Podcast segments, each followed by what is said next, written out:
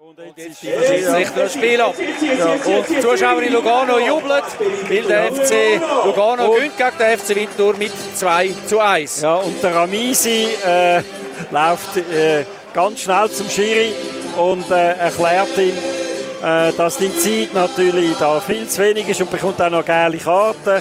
Völlig unnötig, oder?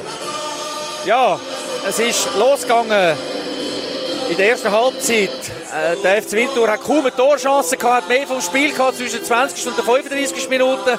Dann aber in der, wie das da gesagt wird, 39. Minute oder 40. Minute der Renato Steffen nach einem äh, Angriff, äh, der zweite gute Angriff von Lugano in der ersten Halbzeit ist der Angriff zuerst über die linke Seite gelaufen, über den Steffen.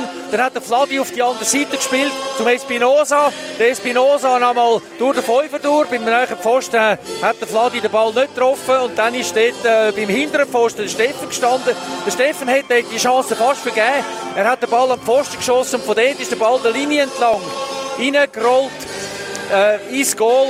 Er ist dann auch eben beim rechten Posten hinter dem Seite, am Seitennetz äh, über die Linie gekommen. Das war dann das Pausenresultat, das 1-0. Und nachher hat Winterthur in der zweiten Halbzeit kaum irgendeine Chance gehabt. Lugano vielleicht mit dem einen oder anderen Entlastungsangriff, aber ohne dass der Marvin Keller recht stark gefordert war. In der 83. Minute ist der Steffen zu wenig angegriffen worden, hat viel Raum auf der rechten Seite und hat dann den Ball in die Mitte gechippt, wo der Cellar unbehelligt an den Ball angekommen ist etwa mit 6, 7 Meter Abstand zum nächsten Wintertour, hat den Ball angenommen und am Keller vorbei zum 2 0 geschoben. Wir haben das Gefühl gehabt, das ist Vorentscheidung. Es ist sie schlussendlich auch gewesen. Aber in der 92. Minute hat der FC Winterthur dann das 2-1 noch können schiessen durch den Sam. Auf der rechten Seite hat er den Ball in Strafe rübergekommen und hat mit dem äh, Chipball den Saipi können bezwingen. Äh, sehr schönes Goal, technisch ausgeführt aber es hat nicht mehr gelangt. Winterthur doch dann noch mit einer Chance nachher, aber auch vorher haben sie noch durch den Ramisi eine grosse Chance gehabt.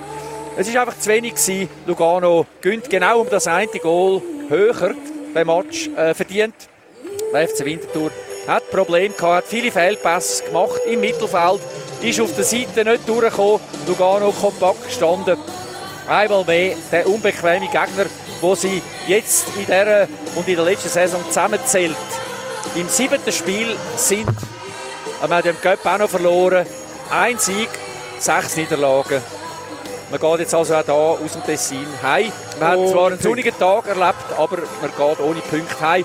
Und ist immer noch äh, die Messe noch gestern, wo Basel verloren hat, geht es immer noch auf den drittletzten Rang, aber man muss jetzt aufpassen, dass man dann da nicht in den nächsten Wochen da eingeholt wird von Basel und dann am Schluss noch überwintert, eben auf einem Barrageplatz oder sogar noch schlechter.